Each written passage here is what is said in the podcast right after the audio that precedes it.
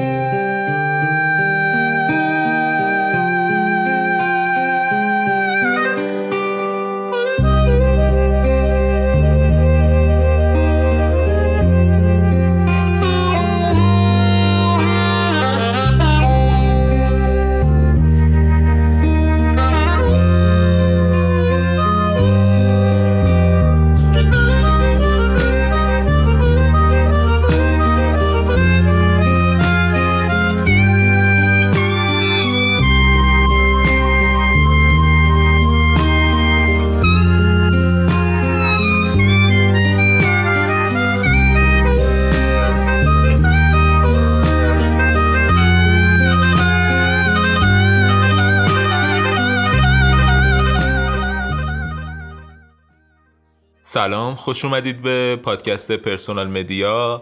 من پارسا هستم مهمون این اپیزودشون. سلام به اپیزود دوم خوش اومدین. من محمدم میزبان پادکست Personal Media. یکی از دیالوگ های فیلم Into the Wild شنیدیم با هم که داستان زندگی مک‌کندلس رو روایت می‌کرد دیگه. کسی که کل دارایی خودش رو رها کرد.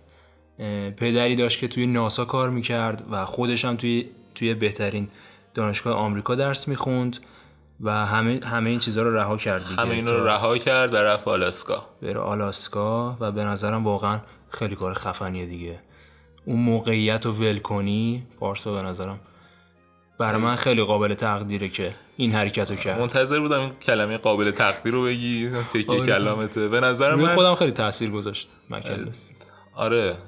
حالا می‌خوام یه از یه منظر دیگه نگاش کنیم اه، بیا دو نفر رو مقایسه کنیم. یه نفر از قشر متوسط یا فقیر و یه نفرم از قشر مرفه. به نظر من قابل تقدیرتر توی حالت مقایسه ای برای اونی که هیچ کدوم از اینا رو لمس نکرده. نه نه پوله رو لمس کرده نه اون سفر کردن رو. به نظرم اونی که توی حالت در واقع توی خانواده متوسطه خیلی قابل تقدیرتره اگه به اون سمت بره و زیاد قابل تقدیر نیست. آدم پول داشته باشه و ارضا شده باشه از این لحاظ. حالا انتخاب کنه که بره آلاسکا. چرا یعنی این حرف رو می‌زنی؟ به نظرم کارش سخته.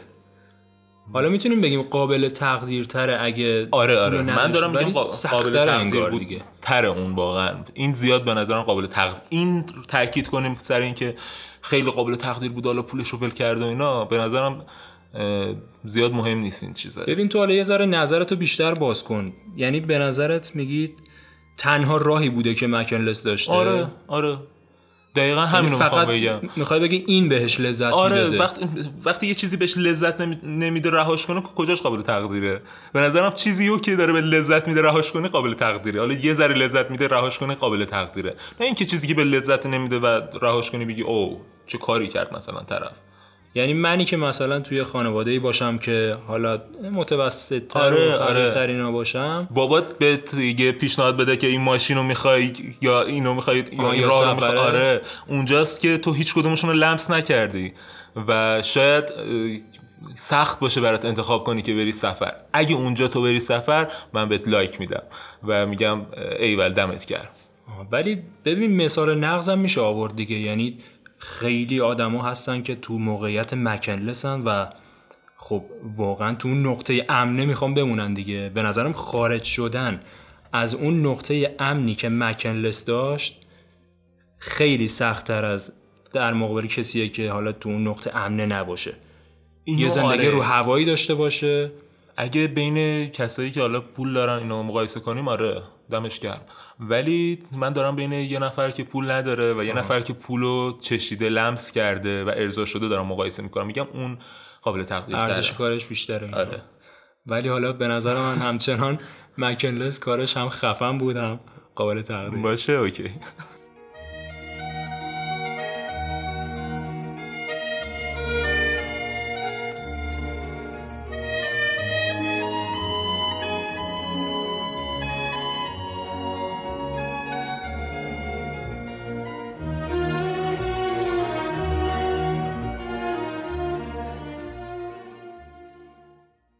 شهر مراکش را می شود بارها و بارها دید و هر بار چیزی ته دل آدم فرو بریزد.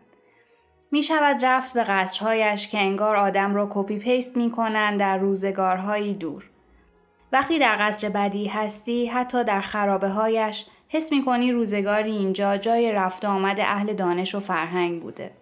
یا وقتی در قصر باهیا هستی عطر گلها و شکوه درختها در کنار دیوارهای سر به فلک کشیده قصر تو را به خلسه فرو می‌برد که حتی ستمگری های احمد ابن موسا ساکن اصلی قصر را هم به فراموشی می سپارد. می شود اینجا دل به کوههای اطلس زد. از پیچ و خم جاده کوهستانی عبور کرد و هم خشکی دید و هم سبزه. هم گرما خورد و هم برف بازی کرد. می شود رفت به صحرا و سوار شطور شد و روی رملها دراز کشید و غلط زد. یا شاید بهتر باشد دو ساعتی از شهر دور شد و آبشار راوزوت را دید که سومین آبشار بلند آفریقاست و در چشماندازش تجین خورد. می شود حتی هیچ کدام از این کارها را نکرد و تنها در کوچه های مراکش قدم زد و گم شد. می شود در قهوه خانه نشست و چای نعنا خورد و با پیرمردهای بیدندان شهر به زبان ایما و اشاره حرف زد. مراکش سرزمین مهربانی است. سرزمین طلوهای نارنجی و مخملی و غروبهای آمیخته با ازانهای برآمده از قلب. بدون بلنگوهای قلابی. مراکش برای هر کس چیزی دارد که عاشقش شود و عاشقش بماند و در دل آرزو کند که روزی دوباره این هوا را بغل بگیرد و عاشقی کند. خدا کند زنده بمانم و دوباره مراکش را نفس بکشم.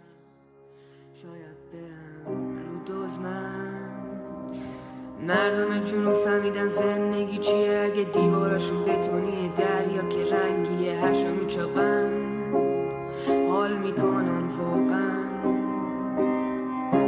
منم یه روز میرم یه جا که مردمش اهل حالن.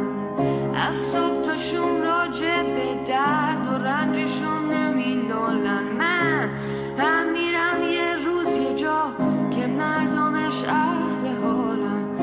از صبح تا شوم راجع به مشکلاتشون نمینالن بخشی از کتاب چای نعنا رو شنیدید؟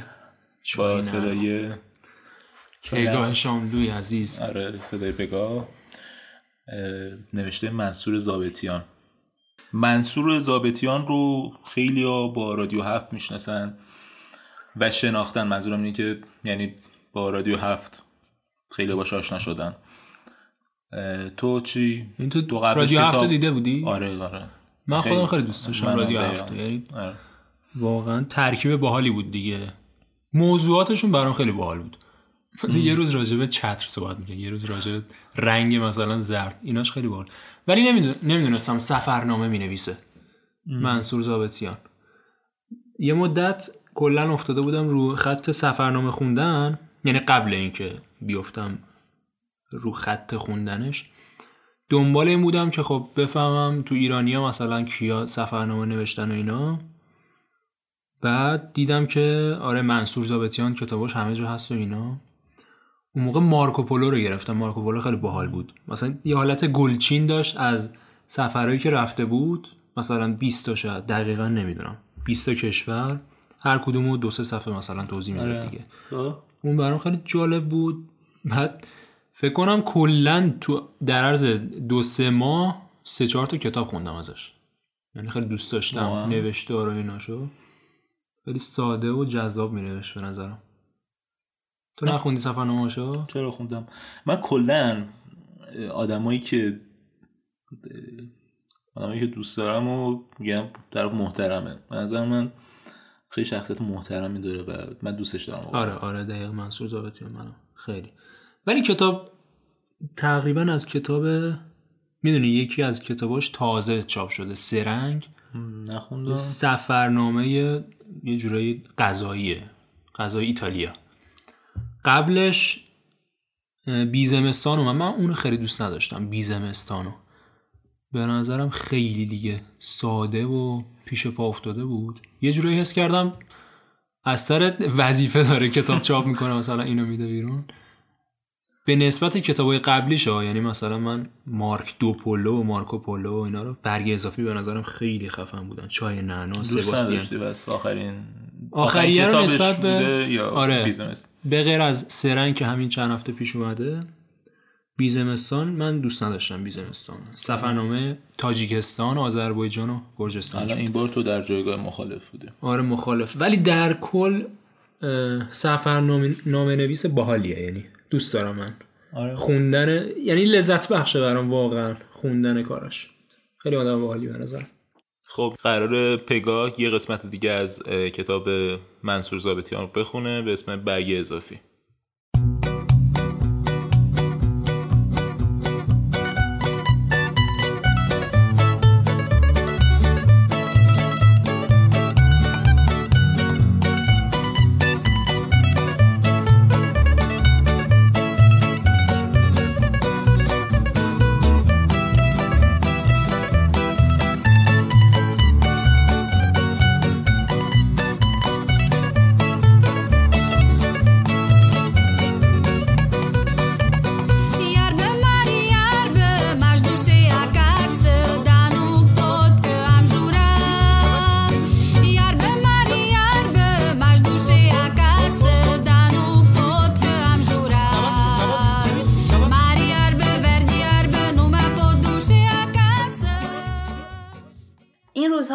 خودم فکر می کنم که 15 سال پیش که نخستین سفرهایم را شروع کردم بدون اینترنت و Google Map و فیسبوک چطور می توانستم کارم را راه بیاندازم. شکی نیست که امپراتوری اینترنت کار جهان را به سادگی کشانده است. اما من همیشه این سادگی را دوست ندارم. من Google Map را از کار انداختم چون دوست ندارم به جای آنکه روبرو را نگاه کنم چشم بدوزم به صفحه نورانی smartphone. گوگل مپ و دیگر اپلیکیشن های سفر مرا در انزوایی فرو می‌برند که نمیخواهمش. دوستش ندارم. آنها در یک رابطه یک سویه نظر مرا نمی‌پرسند. نظر خودشان را تحمیل می کنند. من دوست دارم توی خیابانی پرت در برلین جلوی پیرمردی را بگیرم و بپرسم اولین قهوه بعد از اتحاد را کجا خورده و آنجا را نشانم دهد تا بنشینم و قهوه‌ای بخورم و در تجربه تاریخیش سهیم باشم. من دوست دارم از دختری پاریسی بپرسم در برگریزان پاییز کدام پارک عشقش برای همیشه او را ترک کرد. این نشانی بی تردید مرا هم عاشق می کند و اندوهگین. من دوست دارم در استانبول از لابلای پاسخ جوانی که به ترکی راهنماییم می کند واجه های سرزمینم را بربایم. من دوست دارم وقتی از کسی نشانی می‌پرسم توی چشمهایش نگاه کنم و او بگوید دنبال من بیا و برویم با هم تا آستانه یک رفاقت. Google Map این لذت‌های بزرگ سفرهای کوچک را می‌گیرد. Google Map سرراستترین مسیر را نشانم می‌دهد. بی‌آن که بداند سرراستترین مسیر همیشه بهترین مسیر نیست. I came to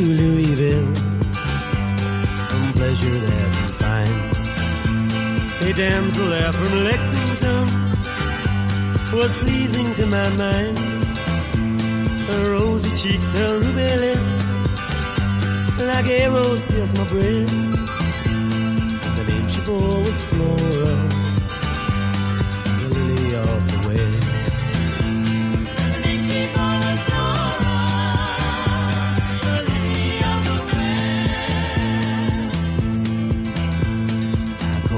lovely Flora.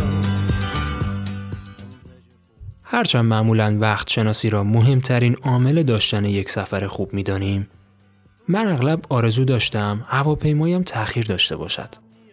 تا ناچار شوم وقت بیشتری را در فرودگاه بگذرانم.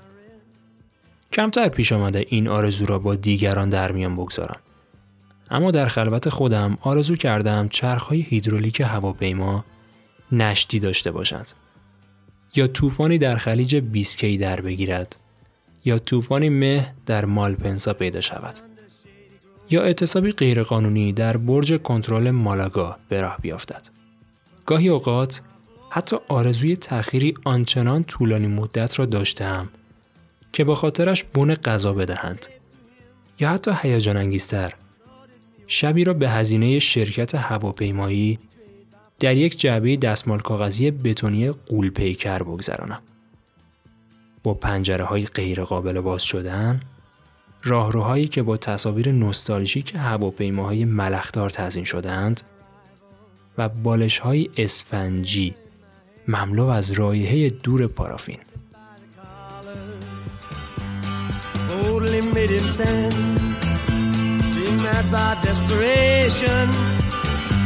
Totally made him stand. Being mad by desperation, I pierced him to the breast. All this for lovely Flora, the lily of the west.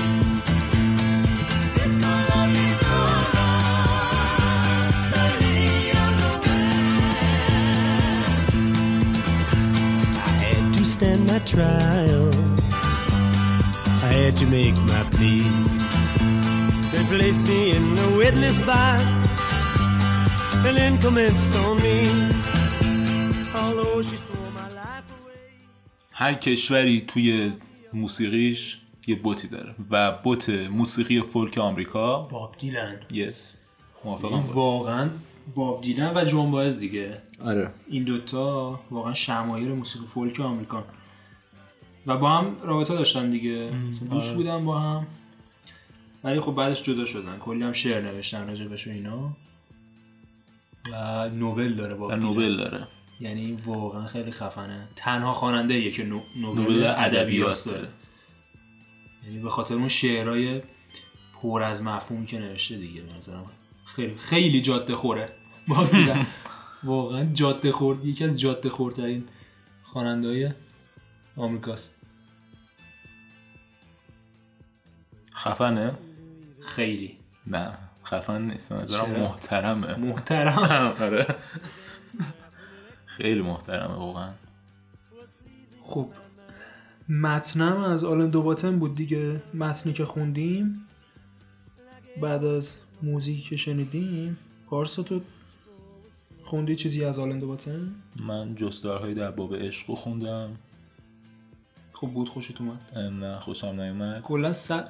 اونو من نخوندم. نمی‌دونم سبکش چجوری حالا کلا ترکیب می‌کنه. بابا آلن ببین آلن دوباتن رو من خیلی دوست دارم چون واقعا کسیه که خیلی خوب بلده ترکیب ازش؟ فلسفه رو چی بوده؟ خوب بوده؟ ها؟ چیا خوندی که خوب بوده؟ ببین تسلی بخشی فلسفه خیلی خوبه. بعد ببین چیزی که جالبه اینه که امروزیش می‌کنه. یعنی خب فلسفه اوکی. الان به چه دردمون می‌خوره؟ می‌دونی؟ با دغدغه های مثلا امروزت. مثلا میاد توی تسلی بخشی فلسفه میگه تسلی بخشی در باب مثلا شکست عشقی مثلا. بعد شوپنهاور رو مثال می‌زنه و از اون طریق به تسلی میده. بقیه کتاباش هم کلا کتاباش خوبه. هنر سیر و سفر خیلی خوبه. یه چی شنیدم که مؤسسه یه مدرسه مجازیه آره آره. آره آره. چیه این؟ یه ببین یه مؤسسه غیر انتفاعیه به اسم School of Life مدرسه زندگی. اینا چیکار می‌کنن؟ قسمت معرفیشو که ببینی میگه که تو مؤسسشه. مؤسسشه آره. خب. حالا دوباره مؤسسه اینجاست. بعد کلا نریشنش خودش میگه یعنی صداش خودشه. صدای همه کلیپ ها کلیپ های انیمیشن تور درست می‌کنه. میگه تو مدرسه به اون همه چی یاد دادن و اینا. ریاضی یاد دادن یاد دادن که چطوری حساب کنیم چطوری علوم چیزی که میگی اینا. هست الان آره الان هست. ولی هیچ وقت به اون یاد ندادم تو مسائل روزمرهمون مثلا چی کار کنیم. مثلا میگم یه کلیپ می‌سازن راجع به اینکه چرا لباس اهمیت داره. چرا مثلا بعضی موقع ناراحت میشیم؟ چرا احساس تنهایی می‌کنیم؟ می‌دونی همچین موضوعی کوچیک باحالی رو به صورت انیمیشن درست می‌کنه. خودش هم مثلا نریشنش میگه. و این کتابش هم خیلی باحاله. جریانش. امیدوارم که جستارهایی در باب عشق بدترین کتابش باشه. ببین اونو من نخوندم واقعا نمی‌دونم چی جوریه ولی فکر نکنم جزو کتابای تاپش باشه چون واقعا تسلی بخشی و هنر سیر و سفر معروفش کرد. ولی این کتابش خیلی باحاله. یک هفته در فرودگاه. جریانش خوندیش اینو؟ نه خوندی؟ چون جریانش- در باب عشق رو خوندم دیگه. ببین جریانش خیلی باحاله. ببین یه فرود یه باندی تاسیس میشه. یه شرکتی که چند تا باند فرودگاهی داره. بعد یه باند جدید تاسیس می‌کنه بین دو تا مثلا باند بزرگ لندن. خب. بعد یکی از افراد شرکت زنگ می‌زنه به آلن دوباتن میگه که آره ما یه همچین شرکتی تأسیس کردیم باندی تأسیس کردیم که خیلی هم به ادبیات و اینا علاقه داره شرکتمون. می‌خوام یه نویسنده بیاریم که مثلا راجع به این بنویسه برامون راجع به این بانده مثلا. خب. کلا جریانش چیه؟ بعد زنگ می‌زنن به آل- آلن دوباتن دیگه. اونم یه هفته کلا مهمونش می‌کنن. غذا شام مجانی اینا. و اینم می‌نویسه دیگه. راجع به کارکنانش می‌نویسه. همونجور سبک خودشو داره دیگه. قاطی می‌کنه موضوعات مختلف و با چیزایی که می‌بینه. خیلی باحاله به نظرم آره جالب کتابش. بود جالب بود.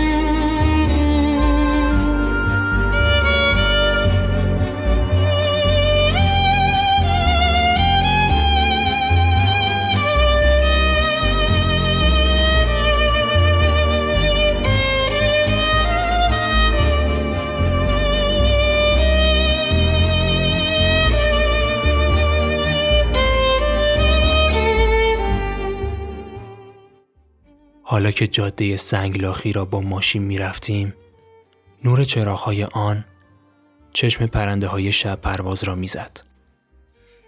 آنها که تا وقتی چراغهای ماشین بالای سرشان نرسیده بود تنگ هم در شن چون باطمه زده بودند اکنون حراسان و کند به پرواز در می آمدند و بر فراز کپه های آتش مسافرهایی می پریدند که همگی روز روشن را از این جاده به سمت غرب در حرکت بودند و زمین های گرفتار خشکسالی را که پیش روی ما بود ترک می کردند. نشسته بودم. قنداق تفنگ روی پایم. لوله آن میان خمیدگی بازوی چپم و فلاسک ویسکی بین زانوهایم. کمی از آن را در یک فنجان نقل ریختم و از پشت سرم در تاریکی به مکولا رد کردم تا از قمقمه آب قاطیش کند و اولین فنجان آن روز را نوشیدم. یکی از بهترینش را. و نگاه کردم به درخچه های انبوهی که در تاریکی از کنار آنها می گذشتیم. و من خوشحال و سرشار از باد خنک شب رایحه خوش آفریقا را فرو دادم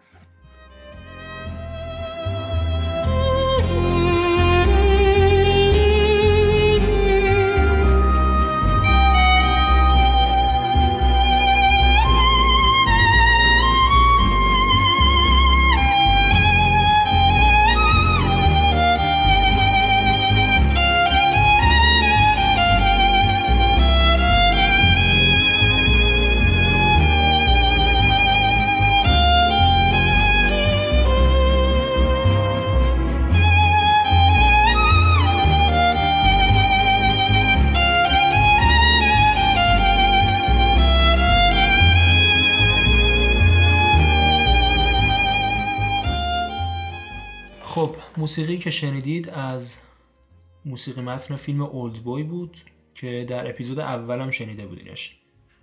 به همراه بخشی از رمان تپه های سبز آفریقا از تجربیات سفر ارنست همینگوی به آفریقا.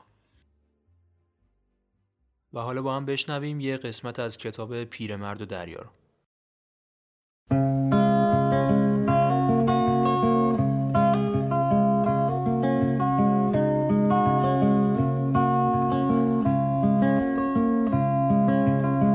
Catch a boat to England, baby, maybe to Spain. Wherever I have gone, wherever I've been and gone, wherever I have gone, the blues are all the same.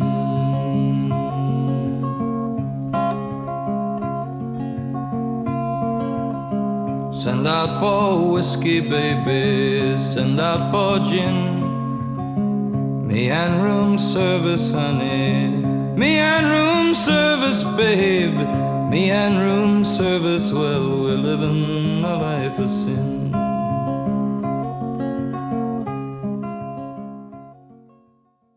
دست کرخت شدهش را به شلوارش کشید و کوشید انگشتهایش را باز کند اما باز نمی‌شد با خود گفت شاید آفتاب بازش کند شاید وقتی که گوشت قوت داره ماهی هضم شد باز شود.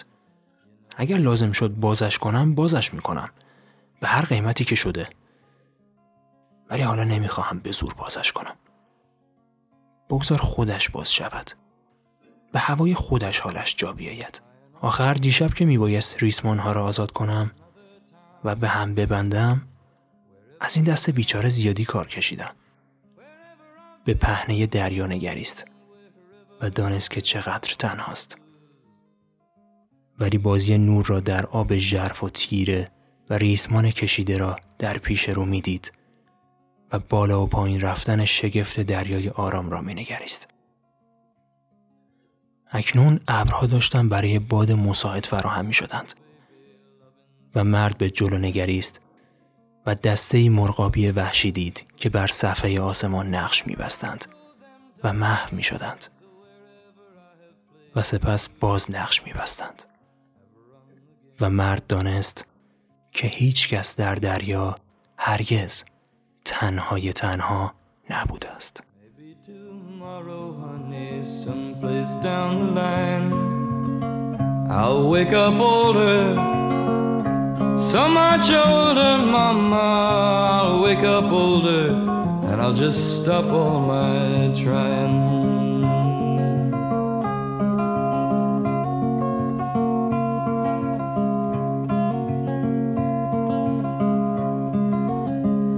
Catch a boat to England, baby, maybe to Spain.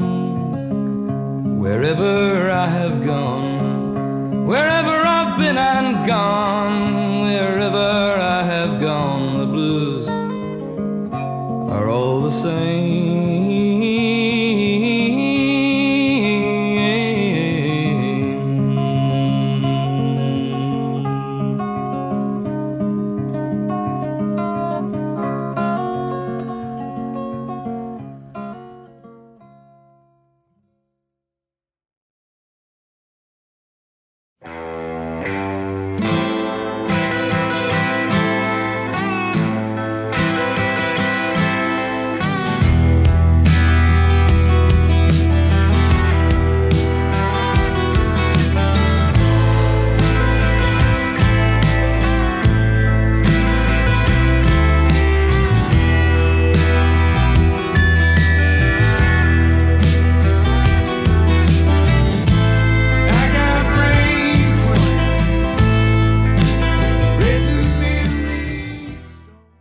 اسم من الستر هامفریزه نویسنده و ماجراجو هستم.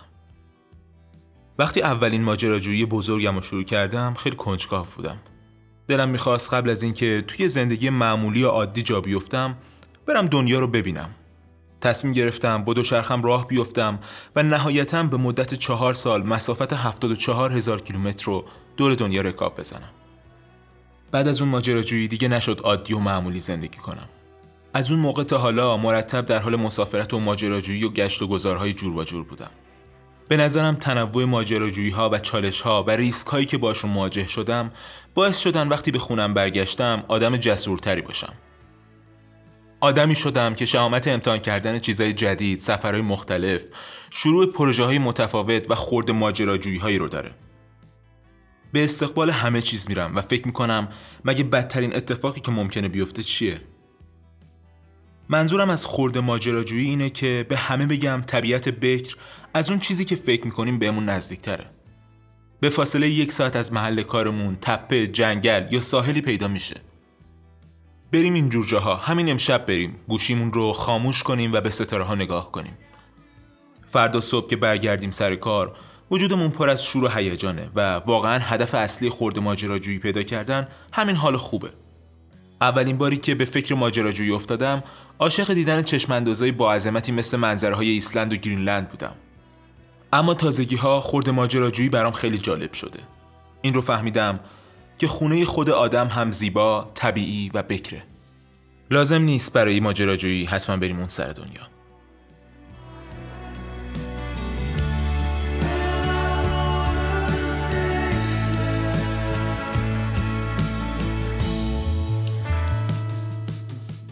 یه بخش از صحبت‌های الستر هامفریز رو گوش کردیم با صدای پارسا. الستر هامفریز بیشتر به خاطر حالا سفر کردن با دوچرخه. آره سفرهایی که به دور دنیا با دوچرخه کرده معروفه. روی یکی از موسیقی متنای فیلم کپتن فانتاستیک بود که خیلی داستان جالبی هم داره دیگه. داستان یه خانواده آمریکایی رو روایت می‌کنه که کلا توی جنگل زندگی می‌کنن. و قوانین خاص خودشون قوانین خودشونو دارن. مثلا اینکه هر روز صبح یه سری تمرینات منظم بدنی دارن شکار می‌کنن از فلسفه صحبت می‌کنن ساز می‌زنن. و حالا پدره دیگه پدره به خاطر جنگ روانی که حالا با کاپیتالیسم و تمدن داشته با مادره تصمیم گرفتن که این کار بکنن که حالا بچه ها هم اونجا به دنیا بیارن. حالا اول فیلم ما می‌فهمیم که مادره میمیره در واقع مرده حالا اینا چیکار باید بکنن؟ باید مادره رو بیارن توی شهر دفنش کنن. و اینا هیچ تصوری ندارن. اصلا هیچ تصوری ندارن. یعنی باید بیان توی شهر توی شهر و این اعضای خانواده بچه هایی که کلا اونجا به دنیا اومدن توی جنگل به دنیا اومدن واقعا این برخوردشون با شهر خیلی جالبه. مثلا یه جا دختر گشنش میشه و عادت کرده که حالا همیشه با شکار اینا آره. گرسنگی خودش رو برطرف کنه. و یه جا گرس... گرسنش میشه توی شهر به پدره میگه بابا یه دقیقه مثلا بزن بغل شکار کنی مثلا غذا بخوری. در صورتی که فروشگاه مثلا دو قدم اون برترشونه و حالا اون نقطه اوج فیلم اون بوسه است دیگه. آره. اوج داستان اونجاییه که اه، پسره یه دختر رو می‌بینه و دختره اینو میبوسه و اونجا فاکتاب آره میشه. واقعا آره. پسره از این رو به اون رو میشه دیگه. و حالا تهش یه جوری حالا این تصور میاد که حالا اونقدر افراطی هم دیگه خوب نیست دیگه. آره،. جنگل و اینا چون پسره تهش میره دانشگاه دیگه آره. یعنی کلا ولی در کل فیلم خیلی واقعا جذابیه کپتن فانتاستیک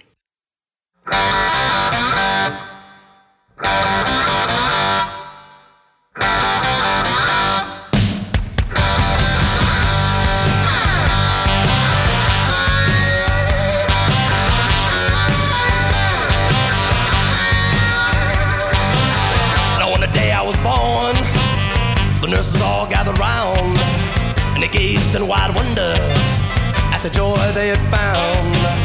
The head nurse spoke up, said, "Leave this one alone." She could tell right away that I was bad to the bone, bad to the bone, bad to the bone, bad, bad, bad,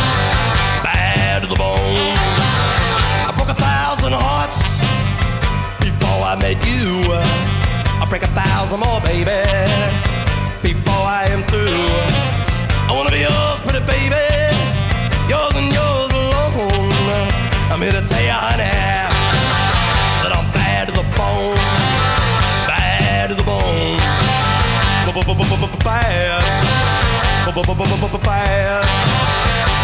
bad, bad, bad.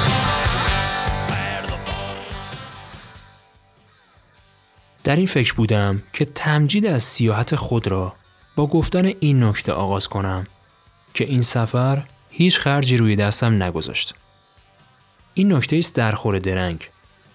درست به همین سبب است که مردمان تنگ دست از این پیشنهاد استقبال می کنند و آن را می ستایند.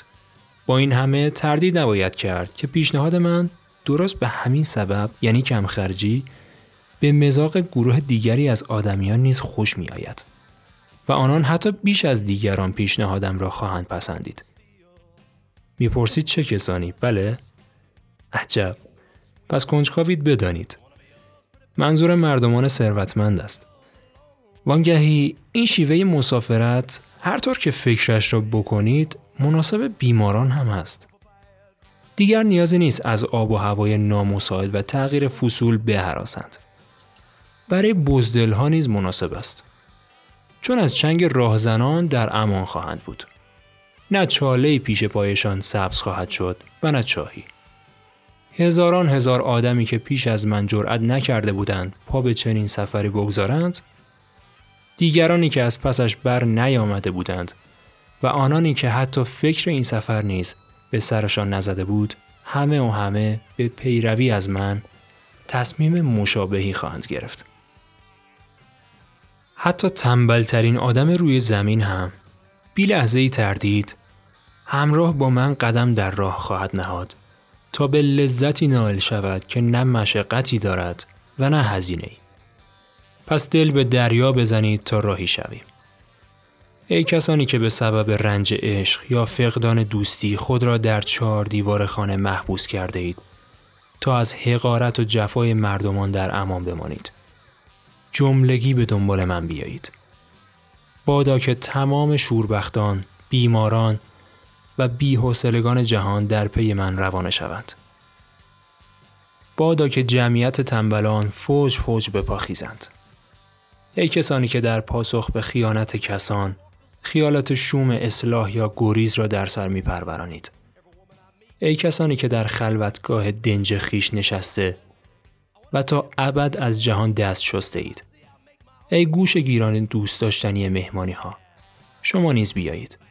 حرفم را باور کنید و این افکار سیاه را دور بریزید.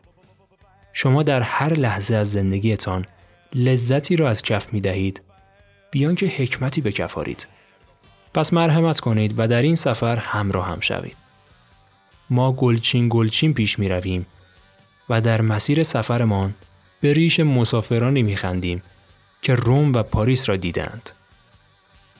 هیچ مانعی نمی تواند متوقفمان کند و ما شادمانه تسلیم قوه خیال خیش می شویم و تا هر جا که خوش داشته باشد از پیش می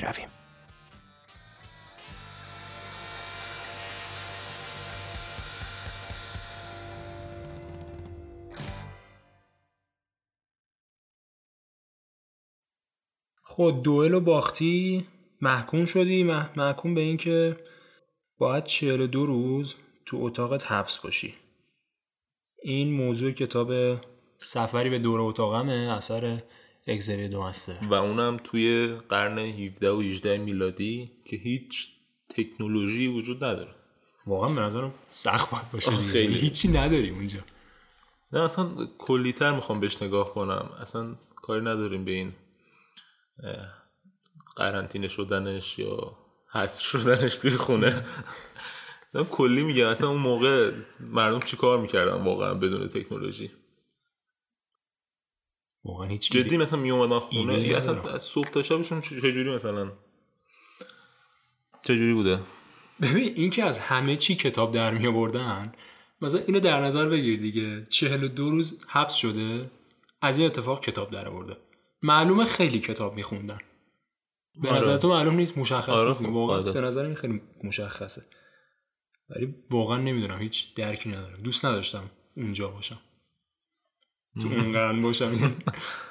منم یعنی الان تو تو اتاقتی حبس بشی الان کروناست دیگه مثلا. آره. قرنطینه ای ولی خب با گوشیت میری مثلا میری موزه می‌بینی. همه جا می‌تونی بری دیگه. موزه واقعا تو میری موزه؟ می‌بینی؟ نه واقعا نمیرم. جدا تو. گوشیت میری موزه واقعا.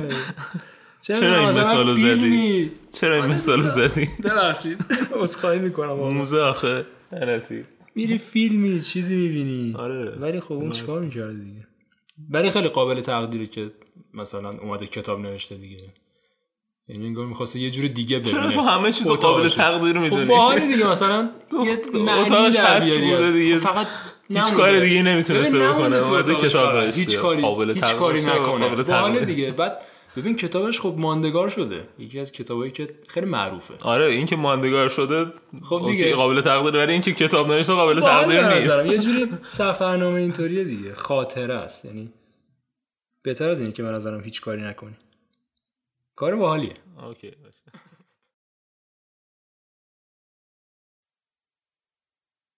اما اقرار می کنم که رویا پردازی در یک جزیره دنج و حاصل خیز که به صورت طبیعی محدود و جدایی از باقی دنیا باشد بهتر و دلپذیرتر انجام خواهد شد. جایی که فقط مناظر دلانگیز هدیه می‌داد و هیچ چیز یادآور خاطرات اندوهناک نمی‌شد. جایی که اجتماع کوچک ساکنانش ملایم و شیرین بود و بدون آنکه مزاحمم باشند همواره مرا سرگرم می‌کردند. جایی که بالاخره توانستم تمام طول روز بدون هیچ گونه مانعی و هیچ گونه مراقبتی به کارهای مورد علاقم و یا به بیکاری مطلق بپردازم. بدون شک این برای یک رویا پرداز موقعیت خوبی بود. کسی که می‌دانست چگونه در میان اشیاء ناهمگون خود را با اوهام دلپذیر تغذیه کند و می توانست با مساعدت تمام آن چیزهایی که واقعا قوه ادراکش را تحریک می کند خود را خوشنود نگه دارد. در حالی که از یک رویای شیرین و دلپذیر بیرون می آمدم، خود را در میان گلها، پرنده ها و سبزه ها می دیدم. چشمهایم را رها می کردم تا در میان سواحل خیالانگیزی که به پهنای آبهای زلال و بلورین منتهی می شد پرسه زنی کنه. پس تمام این مناظر دوست داشتنی را با رویای خود همگون می کردم. بالاخره کم کم به خود آمدم و آنچه مرا احاطه کرده بود می دیدم اما نمی توانستم تخیلات و بدیهیات را از هم جدا کنم. چقدر این زیبایی ها زندگی جمع شده و متروک مرا در این اقامتگاه دلربا برایم ارزشمند ساخته بود. چه می‌شد که این زندگی دوباره زاده شود؟ چه می‌شد می توانستم در این جزیره دوست داشتنی زندگیم را به پایان رسانم؟ نه هرگز از آن خارج شوم و نه هرگز کسانی را ببینم که خاطره مصیبت ها و بدبختی ها را در من زنده می کردن.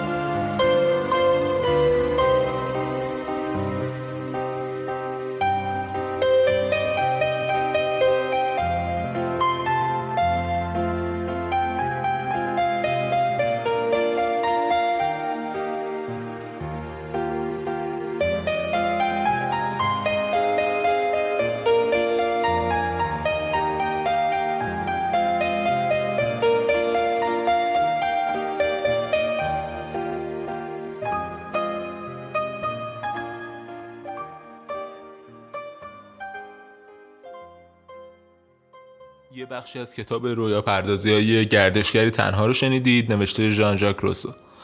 ژان ژاک روسو یکی از رهبرای نهضت رومانتیسیست بود که اینا معتقد بودن باید عواطف شخصی رو باید دخالت بدن توی آثار هنریشون. حالا می‌خواد رمان باشه موسیقی باشه نقاشی باشه یا هرچی و ژان ژاک روسو یه فلسفه طبیعتگرا هم داشت دیگه. یعنی حتی توی تربیت هم میگه تربیت انسان ها باید بر اساس طبیعتشون باشه. و حالا دیدگاه معروفی که داره اینه که میگه انسان ها از بد تولد به صورت مساوی زاده میشن و این تمدنه که باعث نابرابری میشه. و اینکه این نقطه مقابل دیدگاه نیچه و هوادارش دیگه. یعنی اونا می‌گفتن انسان ها از بد تولد کلا به صورت نامساوی زاده میشن. و خب این آخرین کتاب ژان ژاک روسوه و اینکه یه جوری تجدید عهد ژان ژاک روسو با طبیعت دیگه. و شرح حالا افکاریه که به ذهن ژان ژاک روسو می‌رسیده در نتیجه حالا پیاده رویهاش به کوچه پس کوچه های فرانسه و مخصوصا روستاهای داخل فرانسه.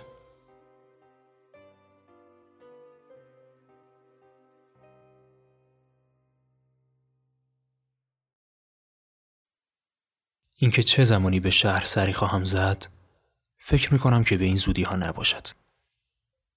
من از صحرا خسته نشدم بلکه همیشه از زیبایی آن و زندگی سرگردانی که دارم به شدت لذت می‌برم من زین اسب را به تراموا آسمان پرستاره را به سقف مسیر ظلمانی و دشوار منتهی به مجهول را به بزرگ راه های هموار و آرامش ژرف جنگل را به ناخشنودی زاییده شده توسط شهرها ترجیح میدم. آیا همچنان مرا به خاطر ماندن در اینجا جایی که احساس می‌کنم به آن تعلق دارم و با دنیای اطرافم یکی هستم سرزنش می‌کنی؟ درست است که دلم برای همنشینی خردمندانه تنگ شده است. اما افراد انگوش شماری وجود دارند که می توانم چیزهایی را که ارزش زیادی برایم دارند با آنها در میان بگذارم. به همین علت آموختم که از این کار امتناع کنم. این برایم کافی است که زیبایی مرا احاطه کرده است.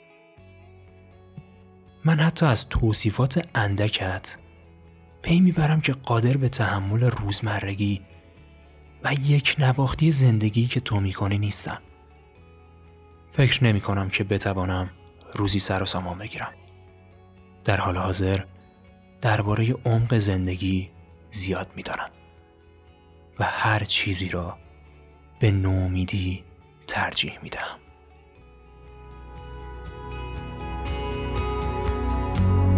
Why some say the moon? Why choose this as our goal?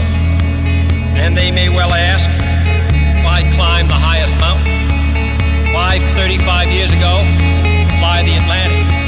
Why does Rice play Texas? We choose to go to the moon. We choose to go to the moon.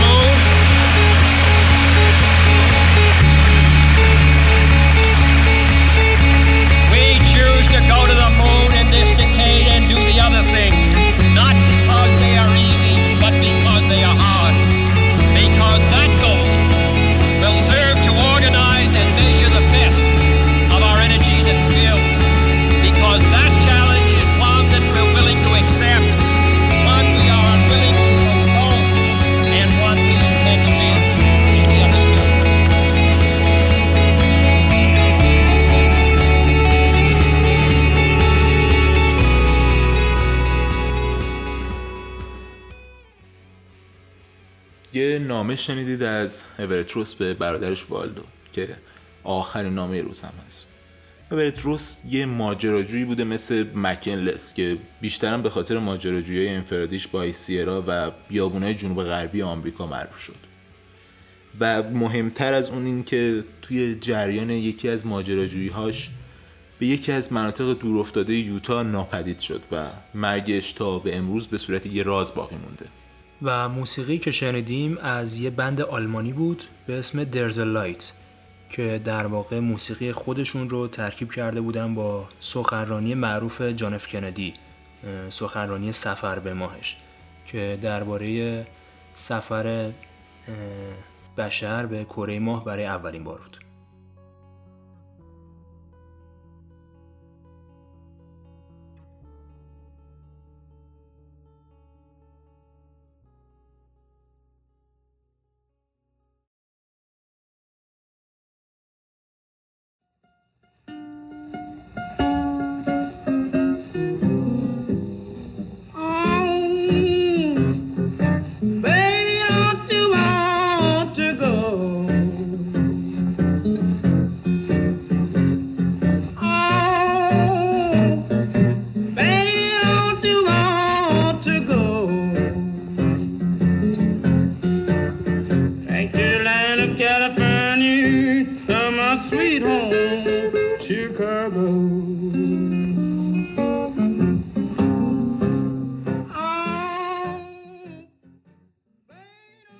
یکی از گرایش های اخیر به سمت اورست علاقه به اولین هاست که آن نیز کم کم بیمعنا می شود. از دید منتقدان این نیز به کم ارزش شدن کوه دامن می زند. برای مثال اولین صعود در زمستان اولین بازگشت از قله با چوب اسکی یا اسنوبورد حتی اولین بازگشت از قله با چتر نجات که کاری خطرناک و مستلزم مهارت زیاد است. حتی در طول ده سال اخیر یک مرد نابینا یک نفر که قطع عضو شده بود یک مرد 71 ساله و یک شرپای 50 ساله موفق به فتح اورست شدند. رکورد سرعت صعود به اورست نیز مدام کمتر می شود. هنگامی که میشنوم مردم می‌گویند می‌خواهند اولین کاری را در اورست انجام دهند کمی نگران می‌شوم آنها اغلب از من می‌خواهند تا این کارشان را تایید کنم اما من چنین نمی کنم. زیرا این کارها دلایل خوبی برای صعود به یک کوه نیستند. مشخص است که این افراد بیشتر به دنبال جلب توجه هستند تا اینکه بخواهند به خاطر لذت چنین تجربه‌ای به قله بروند. خود کوهنوردی و بالا رفتن از یک کوه باید دلیل کافی برای رفتن به این کوه ها باشد. این اولین ها هنوز در حال گسترش هستند. از نظر هر کوهنورد با تجربه ای چنین برنامه های مزهک هستند.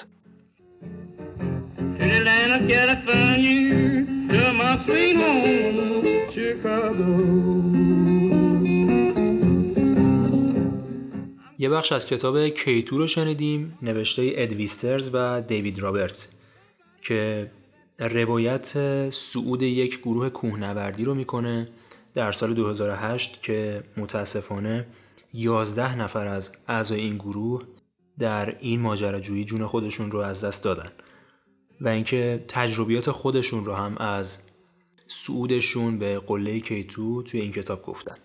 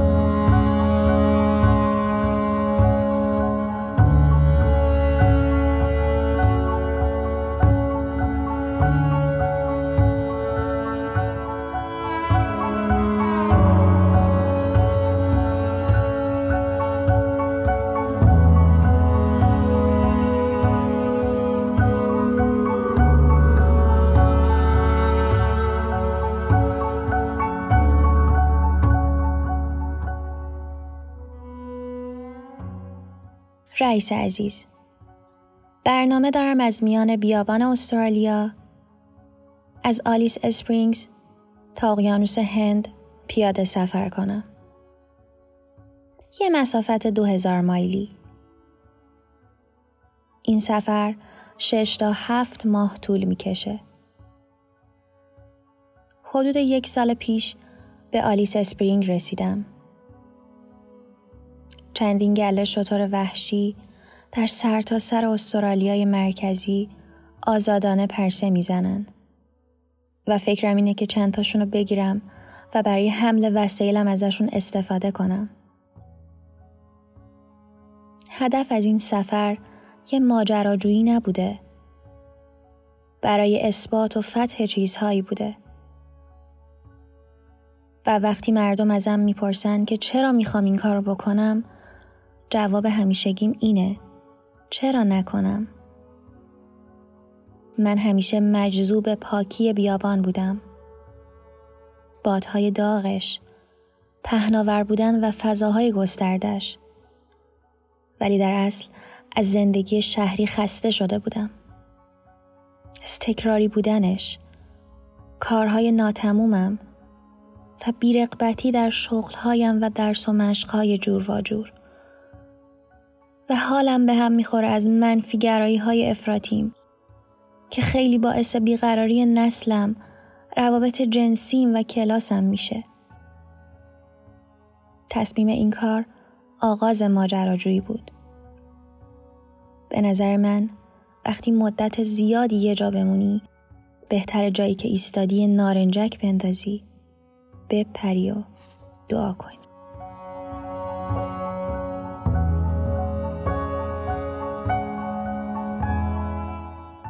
یه نامه شنیدیم از روبین دیویدسون نویسنده و ماجراجوی استرالیایی که مهمون عزیز این اپیزود برامون خوندش. نگار نورماه عزیز. سال 1977 و این خانم دیویدسون تصمیم می‌گیره که با یه دونه سگش و چهار تا شتر که قرض می‌گیره کل بیابون استرالیا رو طی کنه. یعنی از آلیس اسپرینگز برسه به اقیانوس هند و قبلش با مجله نشنال جغرافی نامه نگاری می‌کنه از این تصمیمش میگه و اون مجله خب حمایتش می‌کنه دیگه. یعنی مثلا عکاس میفرسته و عکس این خانم رو می‌ذاره روی جلد مجلش و روبین دیویدسون معروف میشه به دختر شطور سوار. و یه فیلم هم درست شد ازش به اسم ترکس ترکس آره. فیلم خوبیه. و اینکه موسیقی هم که شنیدیم خب موسیقی متن بله. همین فیلم آره. بود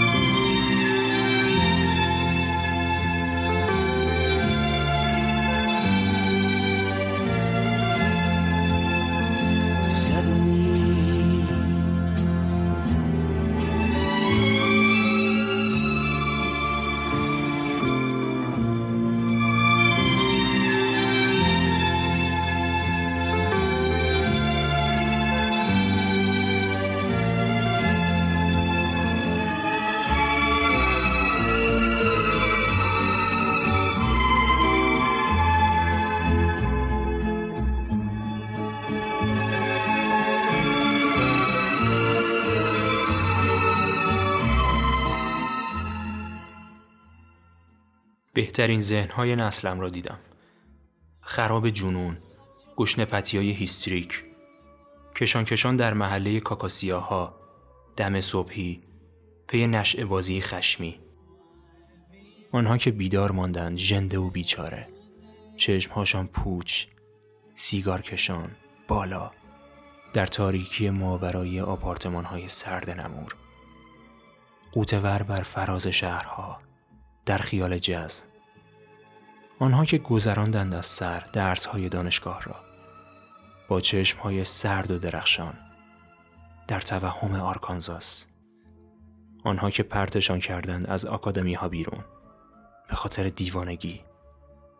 آنها که تنها به عشق سواری بیپایان از بیتری تا برانکس مقدس زنجیر کردند خودشان را به قطارهای مترو. آنها که توی واگن ها و واگن ها و واگن ها سیگار از پس سیگار آتش زدند. و لودگی کردند در برف تا مزارع متروک در شب پدر بزرگی. آنها که با آن مرد چینی اهل اوکلاهوما پریدند توی لیموزین ها دیوانه باران نیمه شب زمستانی در روشنای خیابانی شهرستان. آنها که گرسنه و بیکس ول میگشتند در هیوستون پی موزیک جز رابطه ای سوپی و با اسپانیایی زبلی رفیق شدند که حرف بزنند با هم از ابدیت و آمریکا. کاری علکی. و بعد سوار کشتی شدند به عزم آفریقا. آنها که گم و گور شدند در کوههای آتشفشانی مکزیک. بی ردی از خودشان. آنها که سفر کردند به دنور مردند به دنور بازگشتند به دنور و به ابس منتظر ماندند. آنها که گشتند سراسر دنور را و ماتم گرفتند و انزوا گزیدند در دنور. نسل دیوانه. آنها همه اش را دیدند. پریدند از پشت بام. به انزوا مواج. گلها به دستشان. به جانب رود. به خیابان.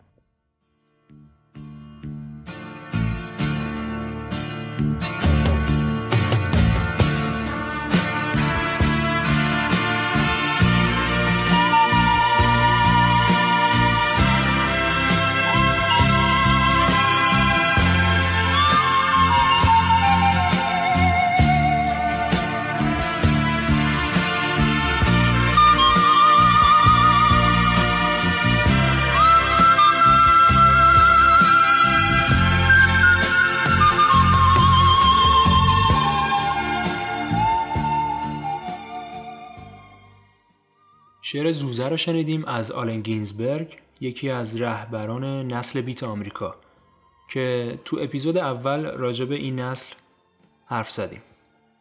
خب این اپیزودم تموم شد. من پارسا هستم. من محمدم. و اینجا همچنان قرار جور دیگه ای از فیلم ها، کتاب ها و موزیک ها صحبت کنیم.